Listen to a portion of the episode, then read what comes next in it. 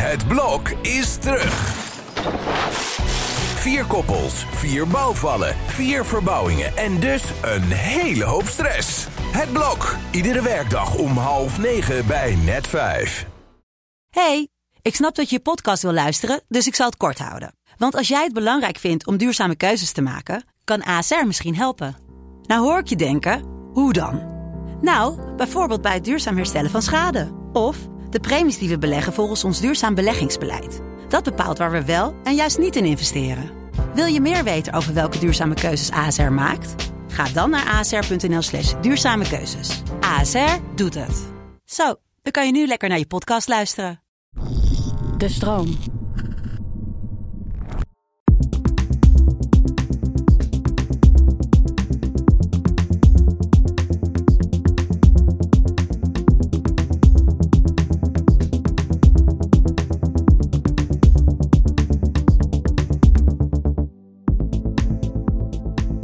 Dat je luistert naar de Podcast Psycholoog. Een podcast waarin ik, Marissa van der Sluis, samen met andere psychologen in gesprek ga over belangrijke onderwerpen.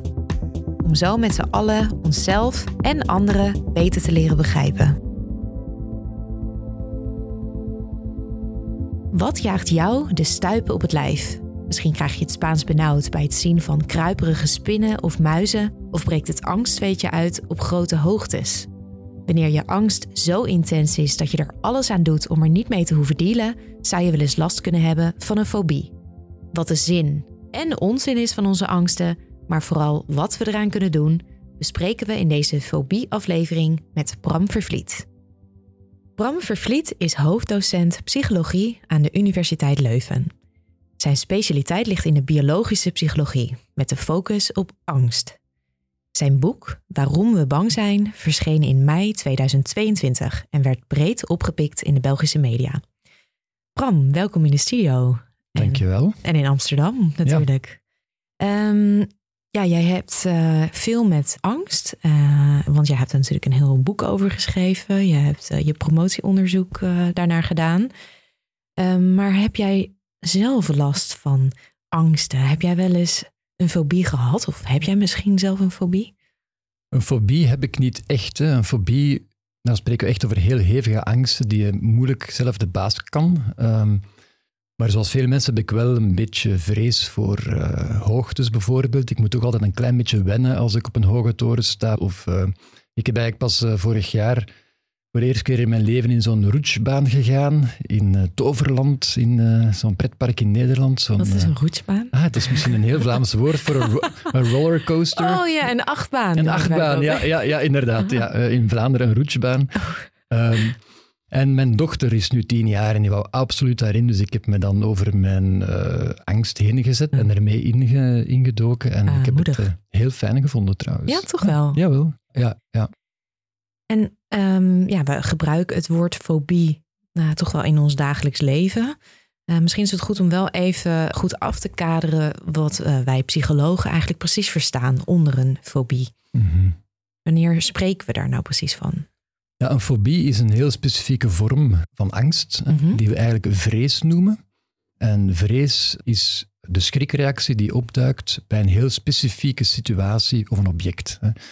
Typische voorbeelden zijn een hondenvrees bijvoorbeeld, iemand die bang is voor honden, iemand die bang is om te vliegen, iemand die bang is van spinnen en slangen. Het zijn altijd heel specifieke angsten, hè, die noemen we vrees. Ja. En bij fobie spreken we dan ehm, over heel intense vrees voor zo'n situatie. Dus zo intens dat je er ook echt eh, onder lijdt, dat je, als de situatie zich voordoet, dat je echt ongecontroleerd hevige vreesreacties eh, ondervindt. En dat je ofwel meteen wegvlucht, Ja. of versteen blijft staan of zo. Eh, Dus dat Mhm. je er weinig controle over hebt en dat het je ook hindert in je dagelijkse leven. ja. En op welke manier zou, eh, zou zo'n fobie je dan kunnen hinderen in je dagelijks leven? Bijvoorbeeld een hondenfobie? Ja, dat, dat kan heel vergaande effecten hebben eigenlijk. Denk bijvoorbeeld aan iemand die eh, als hobby heeft om te gaan voetballen op zondag, wedstrijdjes spelen. Als er mensen zijn, toeschouwers zijn die hun hond meebrengen op het zondagse uitje naar het voetbalplein, dan kan het ertoe leiden dat de persoon die fobisch is voor honden gaat wegblijven van die leuke voetbalwedstrijden en dus op die manier iets niet kan doen wat hij Ja. eigenlijk heel graag zou willen doen. Ja, dus het weerhoudt je eigenlijk van de dingen die je zou willen doen. Ja, omdat je ze moet vermijden, omdat je die angst niet wil voelen. Ja, de, de, ja de- je belangrijke doel op zo'n moment is weggaan van die situatie die gevaarlijk voor jou lijkt. Mhm. En die komt in de weg te staan van andere doelen die je ook wel hebt. Misschien nog een ander voorbeeld is eh, vliegangst. Hè, als je niet Mhm. in vliegtuigen durft te stappen, uit Ja. angst om neer te storten. Dat kan soms heel hevig zijn, die angst. En mensen vermijden dan om te gaan vliegen. Maar als er misschien belangrijke dingen zijn waarvoor je moet vliegen, bijvoorbeeld een familielid eh, in een ander continent die gaat trouwen of zo. En, ja, eh, precies. Belangrijke dingen die bij het leven horen en die je eigenlijk niet zou willen missen. Inderdaad, ja. Dan, En- kom, dan kom je in conflict tussen je fobie en andere belangrijke doelen in je leven. En dat is meestal het moment waarop mensen ehm, gemotiveerd zijn om behandeling te zoeken voor hun fobie. Het moment waarop ze in conflict komen eh, daarmee. Want in principe kan je het onderwerp of het, het, het object van eh, jouw fobie natuurlijk best wel vermijden. Vaak lukt dat best lang. Ja. Eh, totdat er iets is waarvan je denkt, hé, dit wil ik eigenlijk niet missen hierdoor. Of hé, dat is eigenlijk wel jammer dat ik eh, dit nu niet kan doen. Absoluut, hè. Ja, ja, ja. Ehm, dat soort van fobieën, ehm, die kunnen inderdaad heel lang voortduren. Net Mhm. omdat je ze zo gemakkelijk kan vermijden. De meeste toch. Maar vaak zien we dan dat na verloop van tijd dat dat dan toch in conflict komt en dat ja, dat dan toch nodig is van het te behandelen. Ja. Ja. En gewoon ergens af en toe bang voor zijn, dat ho- hoeft helemaal niet per se te betekenen dat je eh, fobisch bent of een fobie hebt, hè, zoals we dat Nee, noemen. En dat je hulp nodig hebt, dat is eh, gewoon ook oké, zolang het je niet belemmert in je dagelijks leven. Mhm. Ehm, welke fobieën komen nou het meeste voor? Ja, interessant. Fobieën zijn sowieso binnen de angststoornissen, zijn de fobieën de vaak voorkomende, de meest eh, voorkomende. En dan binnen die categorie zie je dan heel veel ehm tandartsfobie. Mhm. En dat En is- waar zijn mensen dan precies bang voor bij een tandartsfobie? Ja, voor die pijn. Hè. En het is, niet, Ah, ja. het is niet zomaar pijn, maar het is ook in je mond. Hè. Je moet die mond openstellen. Je moet je eigenlijk openstellen naar de pijn. En dat is... eh, Het is heel kwetsbaar is- om daar te liggen. een hele en dat kwetsbare over- positie. om die overgave, zeg maar. eh, Ja, te moeten inderdaad. doen. En dat kan dan ook gepaard gaan met mensen die ook naaldenfobie hebben of bloedfobie. Hè. Dat komt Mhm. ook allemaal ja, in de mix soms bij een tandartsbezoek als het wat heviger gaat. ja. Ehm, Is dat ook een veel voorkomende fobie, een bloedfobie? Bloedfobie komt ook regelmatig voor. Eh, en die, die is wel heel speciaal eigenlijk. Ehm, bij bloedfobie zien we vaak dat mensen zich eh eh, draaierig beginnen voelen. Ja, ik heb dat trouwens. Ah, ja. In heel milde vorm. Ja. Ja. Ja. ik word altijd meteen eh, licht in mijn hoofd. Ja, en dat je het misschien een beetje zwart voor je ogen kan zien. Hè, en dat je moet gaan zitten. om- Ook van nepbloed. Dus Ja. een, een plastic afgehakte vinger ja, ja. met nepbloed. Eh, een keer hield een vriendin dat omhoog.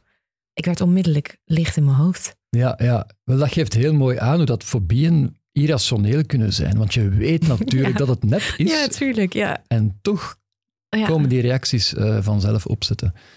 Ehm, dus dat is eigenlijk een, een heel apart soort van reactie, want de meeste vreesreacties en fobische reacties zijn net dat je hart sneller begint te slaan, dat je net heel veel energie hebt in je lichaam om te vechten of te vluchten. Terwijl bij een bloedfobie zakt die energie heel snel naar beneden. ja, dat voel je ook echt. Ja. Dat voel je echt je, het bloed uit je hoofd wegtrekken. En een van de mogelijke verklaringen daarvoor is dat het eh, misschien beter is om, eh, om niet in contact te komen met bloed. Hè. Als iemand anders ziek is of bloedingen heeft en zo verder, dat die reactie misschien ervoor zorgt dat je niet naderbij komt bij die persoon. Dus dat je Mm. moet gaan zitten en dat- die bloeddrukkenval, Mhm. ehm, dat die op die manier evolutionair vroeger misschien een wordt voordeel... Ja, dat wordt afgeremd inderdaad, ja. Ja. Ik heb ook daar wel eens een keer een andere verklaring over gehoord. Dat je eh, hersenen dan een soort denken dat dat jouw bloed is. En dat het dan beter is om je eigen bloed te behouden door de, eh, door de bloeddruk naar beneden af te stellen. Dat vond ik ook wel een interessante Die ken ik nog niet, maar die, die, die lijkt ook wel steek te houden. Ja. Ja. dus eigenlijk staat je evolutionaire systeem wat te scherp afgesteld. Laat ik het zo Ja, zeggen. en dat zien we eigenlijk bij de fobieën hè, in het algemeen. Ehm, fobische reacties of vreesreacties bij hoogtes, eh, bij spinnen en slangen, ja, zijn natuurlijk niet uit de lucht gegrepen. Hè. Dat zijn mogelijke gevaren die ons kunnen bedreigen, Ja. die ons tienduizenden, honderdduizenden, miljoenen jaren lang bedreigd hebben. En die vandaag nog altijd leiden tot heel veel slachtoffers wereldwijd. Ik heb het eens opgezocht. In India alleen al sterven elk jaar tot 100.000 mensen aan slangenbeet. Dus het is eigenlijk heel functioneel om bang te zijn voor slangen. Alleen hier in Nederland hebben we er natuurlijk niet zoveel aan. Voilà, dat is het. Hè. Dus, ehm, en, maar we hebben blijkbaar wel een genetische aanleg waardoor we bang kunnen zijn van spinnen en slangen bijvoorbeeld. Vind ik wel bijzonder dat dat dan genetisch wordt overgedragen. Ja, wel in de geschiedenis natuurlijk. Hè, de, onze voorouders die toevallige mutaties hadden in hun genen, die net dat tikkeltje banger maakten voor spinnen en slangen, hadden net een tikkeltje meer kans om te overleven en zich Ja, voor te ja. planten. Ja. En op die manier geraakt dat in de eh, latere generaties meer ingebakken. Ja, precies. Dat is ook de reden waarom je nog maar weinig mensen bang zijn voor bloemen en een hamburger. Eh, Ja. maar eh, andere moderne gevaren, daar zijn we dan niet zo snel bang voor. Terwijl ik ben bijna een keer geëlektrocuteerd do- Mhm. door stopcontact. Maar eh, ja, er zijn niet veel eh, mensen die eh, een fobie hebben voor een stopcontact. Terwijl dat op zich wel handig was geweest. Maar da- daarvoor zit, zijn we nog te vroeg in de evolutie, zou je dan zeggen. Ja, wel, het is een, dat is wel heel interessant inderdaad. Er zijn weinig mensen die fobisch zijn voor wapens of stopcontacten of zo. We kunnen daar wel bang van zijn, maar echt een fobische reactie, een ongecontroleerde, hevige vreesreactie, zien we eigenlijk nooit optreden bij dat soort van objecten. Terwijl we die wel zien bij spinnen en slangen die hier in Nederland gewoon veilig zijn. Ja. Dus dat geeft al aan dat er iets in de evolutie is die toch ja, onze waarneming van spinnen en slangen zo heeft aangepast dat we ze gaan zien als mogelijke bedreigingen. Maar dat betekent nog niet dat iedereen bang is van spinnen en slangen. Ja, dus we hebben wel een genetische aanleg ervoor, maar toch is niet iedereen daar bang voor. Dus het huidige onderzoek geeft eigenlijk aan dat we naast de genetische aanleg toch ook nog eh, levenservaringen nodig hebben. Dus je wordt pas echt bang of fobisch bang voor spinnen en slangen als je daar ook iets vervelend mee meemaakt. Is dat altijd een voorwaarde? Dat, Nee, is, dat wordt eh, gezien als een voorwaarde, maar de, de vervelende ervaring wordt wel heel breed getrokken. Dus het hoeft niet je eigen persoonlijke ervaring te zijn. Ja. Dus het, eh, Het zien van iemand anders. het zien van iemand anders die panisch wordt, zeker je ouders bijvoorbeeld. Als je als jong kind je ouders ziet panikeren bij het zien van een muis of een spin, dat is een hele impactvolle ervaring voor een kind. Ja. En dat geeft heel duidelijk aan dat er een grote dreiging is. En dat is een, dat is een, eh, ja, een, een, een diepgaande leerervaring die Ja. die genetische aanleg voor vrees voor spinnen en slangen kan doen eh, loskomen. Ja, want je ouders, eh, als je kind bent, ze gelden toch als een model voor ja, informatie over de wereld. Absoluut. En als kind hang je ook af van je ouders voor je bescherming. Hè? Dus je ouders beschermen je. Dus als zij in paniek schieten, valt je bescherming weg en is er Ja. echt een grote dreiging. Dat is één mogelijke eh, verklaring. Een andere, ehm, of een één mogelijk pad, hè? je ouders zien of andere volwassen mensen zien, ehm, of andere kinderen zien ook. hè. Dus leren door, door te observeren. Een vriend van mij die is ook eh, bang geworden van spinnen, doordat hij als kind in een kelder is ingegaan en die zag op de muur van de kelder een hele grote schaduw van een spin. Dus er, Oh, er hing wow. een spin voor de lamp Ja. en het eerste wat hij zag was zo'n hele grote spin op de muur. En het, duurde even voor het door had dat het eigenlijk een schaduw was. En die hevige schrikreactie, die is ja, gekoppeld geraakt Ja. aan spinnen en heeft dan die genetische aanleg eh, doen eh, ontbloeien. Ja, precies. Ja. En zo kunnen ook wat meer gekkere eh, gebeurtenissen of objecten, denk ik, worden gekoppeld aan angst. Ik hoorde ergens een verhaal dat een meisje bang was geworden voor zonnebloemen. En haar eerste negatieve ervaring was daarmee dat ze in een zonnebloemenveld liep en dat haar leeftijdsgenootjes haar sloegen met zonnebloemen. En daarna eh, is ze daar dus fobisch voor geworden. Daar is toch een soort link gelegd. Absoluut. hè. Dat is duidelijk een, eh, een situatie van machteloosheid, oncontroleerbaarheid, onvoorspelbaarheid. Geslagen worden door leeftijdsgenoten. Ook de persoonlijke impact dat dat geeft, dat dat ook Ja. iets zegt over hoe dat ze naar jou kijken. Eh, dus dat is een typische traumatische ervaring die geassocieerd kan geraken met zonnebloemen. En het is die associatie eigenlijk die dan de kern uitmaakt van wat de fobie is. Ja. Als je een fobie wilt begrijpen, moet je de associatie begrijpen. Als je wilt weten waarom iemand buitensporig bang is om te vliegen of om dicht bij honden te komen, moet je proberen erachter te komen, wat betekent dat voor die persoon? Wat is geassocieerd met het idee van dicht bij honden te komen? Ja, want de een is misschien bang om door een hond gebeten te worden. Een ander is misschien bang omdat de hond op je springt en in je gezicht likt. En dat vind je vies. Dan ben je bang dat je bacteriën binnenkrijgt. Dus er, ja, er zijn misschien wel tien betekenissen die je daaraan kunt geven aan hondenangst. Dus het betekent voor iedereen iets anders. Absoluut, hè? en dat zien we ook heel sterk terugkomen. Dat is een heel mooi voorbeeld. Hè? Je hebt, in fobieën heb je de hevige schrikreactie. Je hebt ook een walgingreactie. Mhm. En de walging heeft meer te maken met wat je zegt van gelikt worden bijvoorbeeld. Het, het idee van bacteriën over te krijgen, dat heeft, heeft veel te maken met angst voor ziekte. Uh, bij spinnen zie je dat ook. Sommige mensen zijn irrationeel bang om gebeten te worden door spinnen. Hoewel dat, dat Ja. hier niet kan eigenlijk. Dus eigenlijk bang om dood te gaan als je misschien verder redeneert. Ja, ja, Eh, ja. En andere mensen zijn ook bang om gewoon een spin aan te raken, om, om, om daar ook ziektebacteriën van te krijgen door gewoon het aan te raken. En dus bijvoorbeeld de mensen die, die walging hebben, die gaan voornamelijk eh, ook bang zijn, zelfs als het een doodspinnetje is. ja, terwijl dat mensen- klinkt niet logisch Nee, natuurlijk. Nee. nee. Terwijl mensen die bang zijn voor een bewegende spin die onder hun kleren gaat kruipen of zo, die gaan minder problemen hebben met een dood spinnetje. Ja, we hebben het er net al eventjes over gehad dat bij bepaalde fobieën er een soort genetische basis al zit in de mensen. Maar dat we ook angstig kunnen worden van eh, iemand zien die ergens angstig voor is. Dus eh, je, je vader of moeder, ik ga even niet eh, een van de twee noemen, die op een kruk gaat staan omdat hij of zij een muis ziet. Nou, daar, daar, kan, daar word je er als kind misschien extra bang voor. Die modeling. Maar je kan ook bang worden voor de bepaalde informatie die je krijgt ergens over. Ik bedoel, over die spinnen gesproken. Ik weet wel dat ik vroeg als kind, ik was niet bang voor spinnen, maar je zou het bijna, je zou bijna bang worden gemaakt, omdat ook in films spinnen de hele tijd zo eh, als gevaarlijk worden afgebeeld. En dat ze altijd in enge films naar voren kwamen. Ja, absoluut. Hè. Ik, ik herinner mij die scène uit Lord of the Rings. Is er zo'n scène dat ze Oh, door, ja. door grotten moeten met monsterlijk grote spinnen die achter hen aanzitten.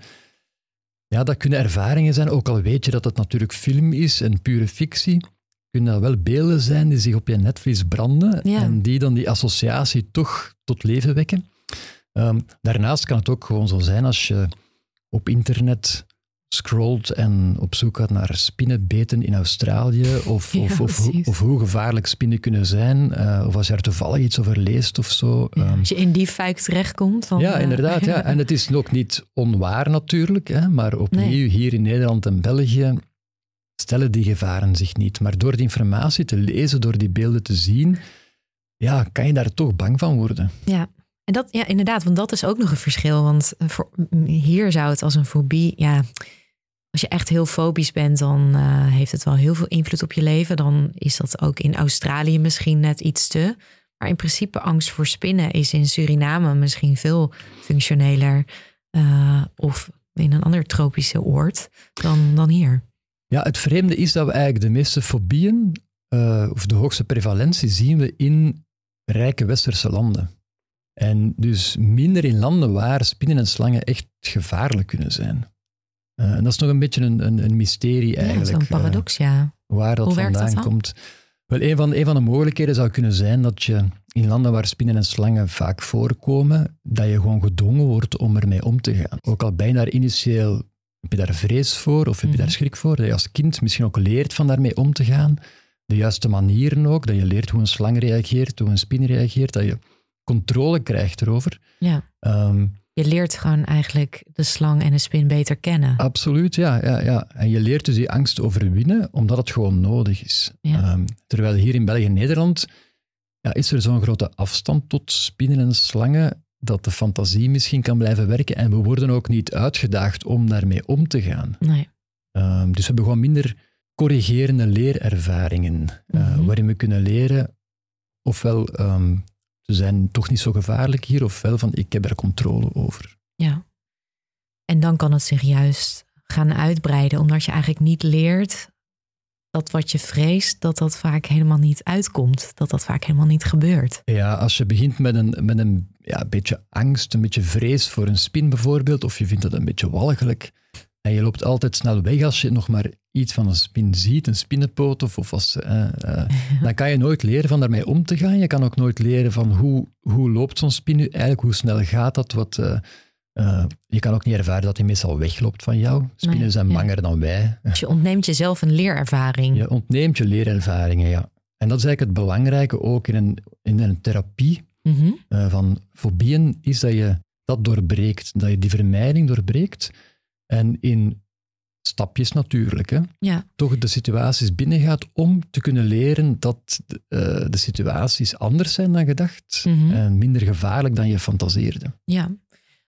Want laten we het nog even hebben over die vermijding. Ehm, het is natuurlijk heel begrijpelijk dat als je die angst voelt opkomen, dat je eh, dan gaat vermijden. Dat je weggaat uit de situatie. Of dat je misschien bepaalde trucjes hebt bedacht voor jezelf om er in je hoofd eh, mee om te kunnen gaan. Absoluut, ja. Zou je misschien kunnen uitleggen, want dat is misschien ook soms wel moeilijk te vatten, waarom dat dan juist averechts werkt, vaak op lange termijn? Ja, ja. Misschien kan ik beginnen met te zeggen dat vermijding op zich heel goed is. Meestal. Hè. Dus als je echt in gevaar bent, als je in het verkeer bent bijvoorbeeld, er gebeurt iets gevaarlijk, je, hebt een, je merkt dat op je aandacht gaat omhoog, ad- adrenaline eh, gaat door je aderen, je hebt een schrikreactie, je maakt dat je wegkomt om je vel te redden. Ja. Hè. Dan is een hele snelle vermijdingsreactie levensreddend. Nou, ik heb van de week eh, ben ik eh, niet overreden door een vrachtwagen, omdat ik het stuurnet o- op het laatste moment kon omdraaien. Wauw, ja, voilà. Dat is dus inderdaad een hele goede vermijdingsreactie. Ja. ja. Ik ben blij dat ik die nog had ergens. En zo zien we dat de evolutie ook vandaag de dag nog heel belangrijk is voor ons. Die Ja. aangeboren vermijdingsreacties, plotse schrikreacties, zijn ook nog heel goed aangepast aan onze huidige wereld om levend uit dat soort van situaties te komen. Mhm. Ehm, dus vermijding is belangrijk. Angst is een vervelend gevoel. Hè? Iedereen die echt al hevige angst heeft meegemaakt, weet dat het echt zeer, zeer onprettig is. Dat is ook niet toevallig. Evolutie heeft dat onprettig gemaakt voor ons, zodat je echt gemotiveerd bent om weg te gaan. Ja, ja. Hè, dat je niet zoiets hebt van, ja, wacht, ik even mijn boodschappenlijstje afwerken en dan ga ik me wel Even dat wikken gevaar... en wegen. Ja, nee, dat... eh, Heb ik er nu zin in om op te reageren of niet? Voilà, nee. Dus eh, die Het angst... is geen keus. Je hebt eigenlijk bijna geen keuze. Het voelt gewoon heel dwingend aan op dat moment. Ehm, maar dus het kan op acuut, op dat moment, kan het goed zijn. Maar natuurlijk, als jouw angstig gevoel eigenlijk niet in lijn loopt met de werkelijke dreiging, hè, zoals in spinnen en slangen in België, of zoals met vliegangst bijvoorbeeld, dan ga je ook vermijden. Maar het probleem is dat je dan eigenlijk nooit nog in de situaties komt waar je dan bang voor was en er lang genoeg in blijft om te kunnen ervaren dat er eigenlijk niks ergs gebeurt. En bewust worden van het feit dat er eigenlijk niks ergs gebeurt, is de motor van, een, van de therapie bijvoorbeeld ook om je angsten dan te kunnen overwinnen. Dus je hebt een bepaalde verwachting en dat die verwachting wordt gecorrigeerd, dat is zo belangrijk. En daarom is het zo belangrijk om ja, oog in oog te staan met je angst of met Ja, datgene waar je bang voor bent. Ja, en soms kan het ook de eigen schrikreactie zijn.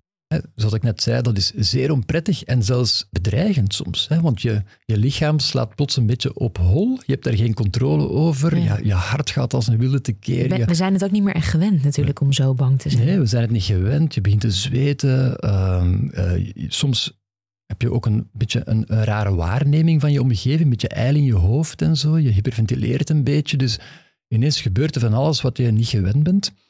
En dat kan zelf bedreigend worden. Ja, Ehm, dus dan word je eigenlijk bang voor je eigen angst. voor je eigen angst. Ja, Ja, en je denkt is, misschien dat er iets gevaarlijks aan is. Maar ja, ja dat is, inderdaad. het, dat is ja. het natuurlijk niet. Nee, maar dat is ook vaak ook een onderdeel van de therapie, dan mensen laten wennen aan de angst. Mhm. En laten ervaren dat als die vreesreactie heel snel opkomt, als je wegloopt van de situatie die de vrees uitlokt, gaat de vrees natuurlijk dalen. Ja. Maar ook als je daar blijft, gaat die vrees wel dalen. Mhm. Een vreesreactie komt pijlsnel op, maar die kan ook niet heel lang aanblijven.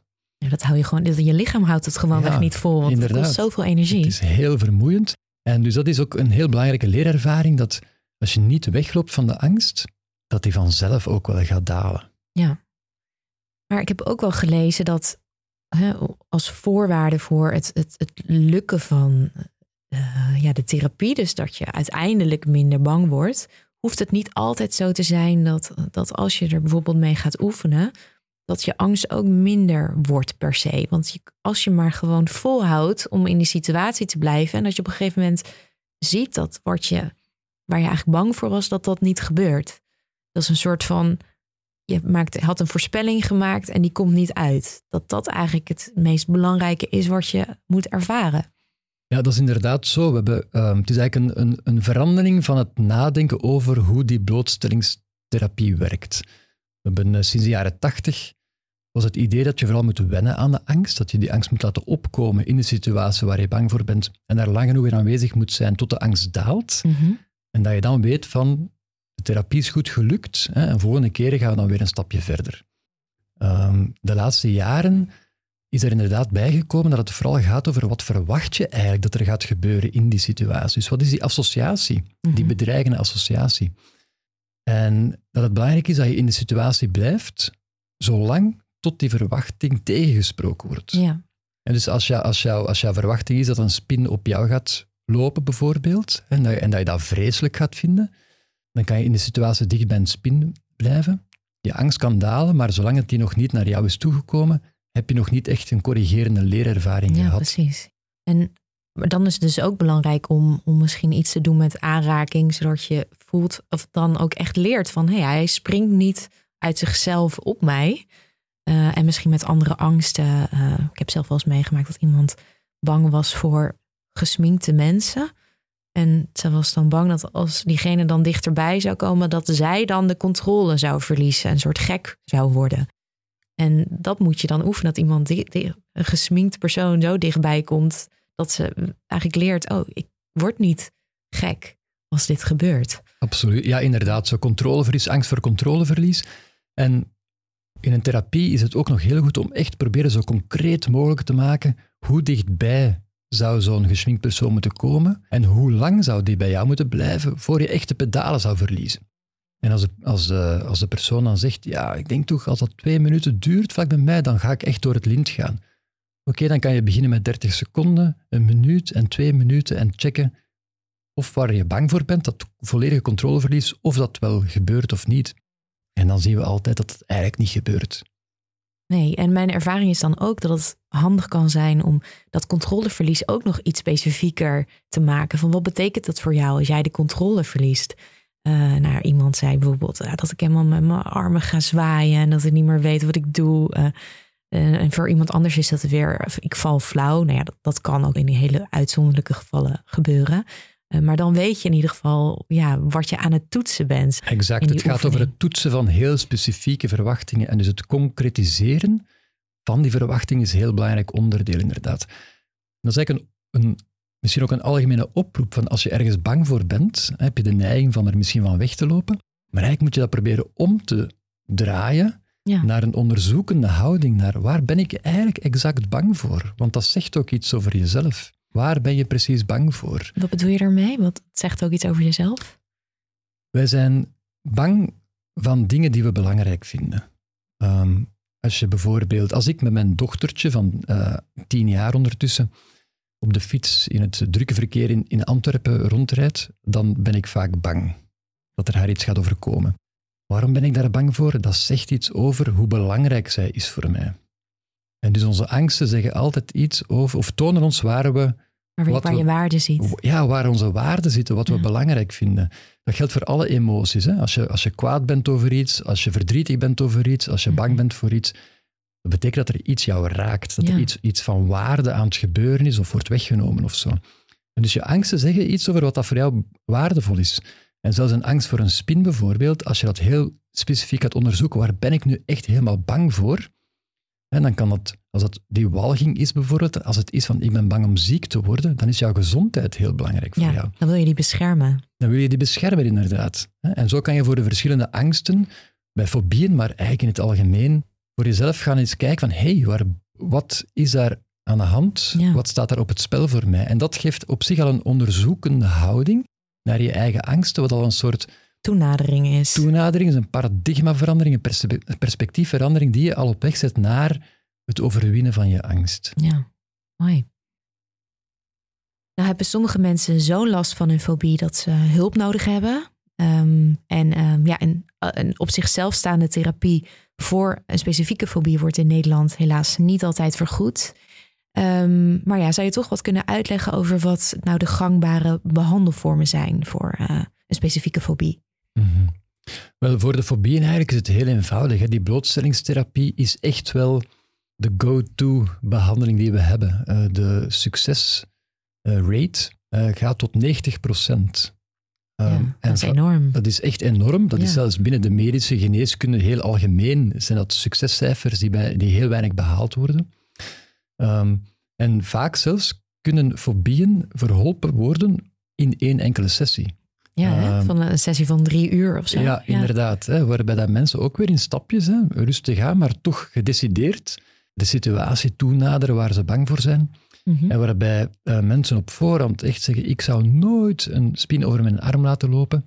ja. En luttelen twee uur later staan ze daar zelf vol verbazing te kijken naar hoe ze dat kunnen verdragen dat die spin over hun arm loopt. Ik heb dat ook met eigen ogen gezien met studenten die aan het begin van zo'n les over exposure therapie, die ook drie uur duurde, hartstikke bang waren en bijna het lokaal niet in durfden te komen.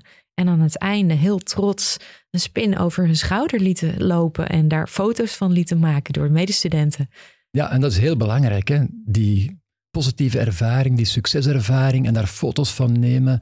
Ehm, dat je daar, daar achteraf ook nog van kan nagenieten. Terug, terug naar kan gaan kijken van ik heb dat gedurfd. Ja, dat geeft ook zelfvertrouwen. Absoluut, geeft zelfvertrouwen, ja. ja, ja. En wat daarbij ook belangrijk is, denk ik, is om goed op te letten wat, wat iemand heeft aan uh, trucjes en vermijdingsgedragingjes. Mhm. Eh, om ja, wat iemand eigenlijk al die tijd heeft gedaan om met die angst om te gaan of die angst te vermijden. En dat kan echt bestaan van ik heb altijd een flesje water mee, tot een uh, pammetje in mijn portemonnee, tot mezelf rustig toespreken. Dus het is ook goed om dan dat allemaal in kaart te brengen, want iemand moet dat dus allemaal juist niet gaan doen. Dat is inderdaad de moeilijkheid. Er is een, de, de, de, echte vermijding die je kan zien, het weglopen uit een situatie, is heel duidelijk. Maar vaak hebben mensen ook ehm, met hevige angsten, als ze in de situatie blijven, ja, onderhuids, moeilijk waarneembaar, ook inderdaad allerlei trucjes die ze gebruiken om in die situatie toch de confrontatie met datgene waar ze bang voor zijn toch zo ja, mild mogelijk te maken. En dan kan je bijvoorbeeld in je hoofd blijven herhalen, ik ben hier eigenlijk niet, ik ben er eigenlijk niet. Precies, of zo. Ja. en dan ben je er ook eigenlijk niet. dan leer je het ook niet dan, echt. Dan leer je ook niet. Of uh, wegkijken van de spin bijvoorbeeld uh, in de kamer. Dat deden studenten. Sommige studenten zag ik dan dat ze met hun halve gezicht achter een sjaal gingen. Dan zei ik ook van, joh, doe maar. Als je durft, probeer maar je sjaal van je gezicht te halen. Ja, inderdaad. Dat, voilà. ja. Of heel erg uh, heel veel aandacht hebben voor de behandelaar zelf. Ah, ja. En daar heel erg op gaan leunen. Mhm. In het echte leven is die behandelaar er niet natuurlijk, dan moet je het alleen doen. dus dat zijn allemaal, allemaal dingetjes waar de behandelaar heel opmerkzaam voor moet zijn om die mee ja, op te merken en, uh, en dan ja, te vragen aan, uh, aan de patiënt om dat toch zoveel mogelijk achterwege te laten. Ja. En tegenwoordig wordt er ook wel behandeld met virtual reality. Ja. Wat vind jij daarvan? Ja, ik vind dat eigenlijk wel een hele goede ontwikkeling. Uh, zeker voor die mensen, wat ik daar straks zei, hè, mensen die toch niet de stap kunnen zetten om die echte blootstelling aan te gaan of die er toch mee stoppen uh, onderweg. Zo zijn er niet veel mensen. De succesratio is heel hoog, maar er zijn toch een aantal mensen die moeten toch proberen een behandeling aan te bieden. Dan kan virtual reality zeker een oplossing betekenen. En we zien eigenlijk dat die uh, behandelingen met de virtual reality, dat die eigenlijk heel goed werkt. Hè. Dus als je um, die bril opzet en in een kamer rondloopt, virtueel gezien, als je een spin ziet, je moet er naartoe gaan en zo verder, dat dat meteen ook effecten heeft als je daarna in een echte kamer naar een spin moet toegaan. Um, en dus als we het op die manier gemakkelijker maken voor mensen om de confrontatie met hun angst aan te gaan. Waarom niet? Waarom niet? Ja. Nee. En voor, voor wat voor fobieën um, is die therapie er al op dit moment? Voor spinnen wordt het gebruikt, ook voor vliegangst. Oh ja, uh, dat is helemaal makkelijk natuurlijk. Ja, makkelijker dan in een echt vliegtuig stappen. De hele ja, inderdaad. Ja, ja, ja. Dus dan kan je toch al wennen aan wat er gebeurt op een vlucht. want er wordt in een vlucht, er gaan hier en daar wel eens lampjes aan. Uh, er wordt wel eens iets gezegd. Ja. Uh, er, er, het vliegtuig beweegt wel eens heen en weer. Ik was er vroeger altijd bang voor. Een vliegtuig beweegt als die wielen inklappen. Dat, dat, je ja. voelt dat wel nogal. die vleugels die schuiven uit of terug naar binnen en zo. Dus als je die dingen kan zien, uh, ervaren, meemaken in de virtual reality, dan, dan kan je daar al aan wennen. En dat, mensen voelen zich ook wel wat bang. Hè? Dus opnieuw daar, ook al weet je dat je niet in de situatie bent waarvan dat je denkt dat die gevaarlijk is, het waarnemen van de situatie lokt toch die vrees uit. Ja. En dat is nog wel goed om te benadrukken dat als je dus aan de slag gaat met je angst, dat het dus ook goed is om angst te voelen tijdens het oefenen. Want dan weet je dat je goed bezig bent. Niet dat mensen denken, ik, ik moet in die situatie zijn en ik, moet, ik mag geen angst voelen, want daar gaat het niet om. Ik zei altijd tegen mijn cliënten, oh, als je bang bent geweest, dan, dan heb je gewoon heel goed geoefend en je bent in die situatie gebleven. Ja, dat is heel, heel belangrijk inderdaad. Um, het voelen van de angst betekent dat je op de goede weg bent. Uh, en het geeft ook weer een perspectiefverandering naar die angst.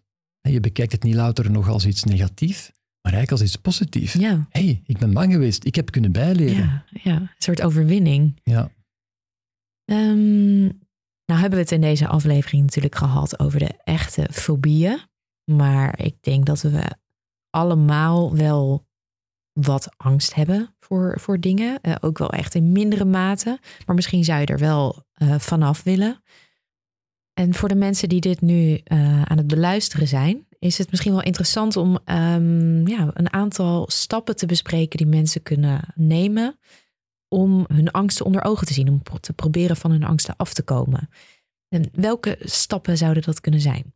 Wel, dat is inderdaad interessant vanuit de therapie die we ontwikkeld hebben voor mensen die echt lijden aan een fobie, hè, waarbij je echt met een behandelaar het samen moet gaan doen. Uit de therapie zelf kunnen we toch stappen afleiden die we ook kunnen gebruiken in het dagelijkse leven als we merken dat we ergens wat bang voor zijn. Ja. En een goed voorbeeld is misschien uh, vrees voor tandartsen. Ah ja, ja, daar moeten we toch allemaal heen. We moeten daarheen. En als je daar niet naartoe gaat, kan dat hele slechte effect hebben op lange termijn. Ja, ja dat is heel ongezond. Het is heel ongezond om niet naar de tandarts te gaan op regelmatige basis. En we zien dat uh, uh, ongeveer een, een 5 à 10 procent van de mensen een fobie heeft om naar tandartsen te gaan. Dus echt, dat is al fors. Ja, dat is heel veel. Hè? Dus ja. oncontroleerbare vrees daarvoor hebben. Maar er nog veel meer mensen zijn die wel wat angstig zijn om naar een tandarts te gaan, die dat toch onprettig vinden en daar zelfs wat bang voor zijn, dan loopt het op tot 30 procent. Mm. Dus één op de drie mensen ervaart een zekere mate van angst bij het idee of eh, om naar de tandarts te gaan, of effectief tijdens de ervaring zelf. En dus voor die 30 procent van de mensen is een, uh, is een behandeling niet per se meteen aangewezen, maar als je het toch vervelend vindt, die angsten, hè, dan kan je daar wel die stapjes gebruiken uit de therapie om zelf te proberen er al overheen te geraken en misschien ook te voorkomen dat het zich zou ontwikkelen tot een heuse fobie. En die stapjes hebben we eigenlijk al een beetje benoemd hier. Hè. Eerste stap is jezelf afvragen, waar ben ik nu eigenlijk bang voor? Ja, ja. Wat, wat is dat dan vaak bij een tandartsfobie? Dat, dat pijn? Oh ja, dat heb je al eerder Dat kan pijn zijn, dat kan ja. ook zijn, je, je ligt met die mond open. Het zijn ook heel, allemaal rare geluiden, hè, met... Uh, is, oh ja, dat hoge geluid. Ja, ja, ja, dat, ja, dat vind ik afschuwelijk. tandplak verwijderen en zo verder. voelt ook een beetje raar. Dus het Alsof kunnen... mensen in je zenuwen aan het poegen zijn. Zo je hebt de hele tijd ja. ja. bijna de schrik dat je pijn gaat hebben op zo'n moment. Um, dus je afvragen waar je eigenlijk echt bang voor bent, is al een hele goede. Dus die onderzoekende houding naar je eigen vrees en angst. En dan ook, als je die angst voelt opkomen, dat je die ook toelaat. Dus dat als je in een wachtkamer zit, hè, dat je, meestal ga je een beetje verstrooien, iets lezen, een spelletje spelen of zo. Als je dat doet om je angsten een beetje te milderen, ja. dan kan je er eens voor kiezen van eens stil te staan daarbij en Ja. te ervaren dat die sowieso ook wel weggaat. Ja, dus stap twee is dat je zonder afleiding probeert stil te staan bij je angst en die ook echt voluit probeert toe te laten. Ja, inderdaad. Ja, ja. ja, Ehm, en tenslotte ook van, ja, de meeste, vaak als je naar, naar het tandarts gaat, gebeurt er eigenlijk helemaal niet echt iets pijnlijk of zo. Dus als je gewoon op controle gaat, ga je op controle. En dus ook die, eh, die verwachtingen die, eh, die je kan gaan tegenspreken. Mhm. Nu, bij tandarts is het natuurlijk moeilijk, want heel af en toe komen er dan wel eens pijnlijke ingrepen bij. Hè? Dus, Ja. dat is dan, dus dan moet je een beetje ja, een zekere mate van... Als je weet dat je naar een pijnlijke ingreep toe gaat, ja, is het normaal dat je gestresseerd bent en wat zenuwachtig bent Ja. en een beetje bang bent. Daar is het vervelend als dat je echt dagen, weken, maanden op voorhand...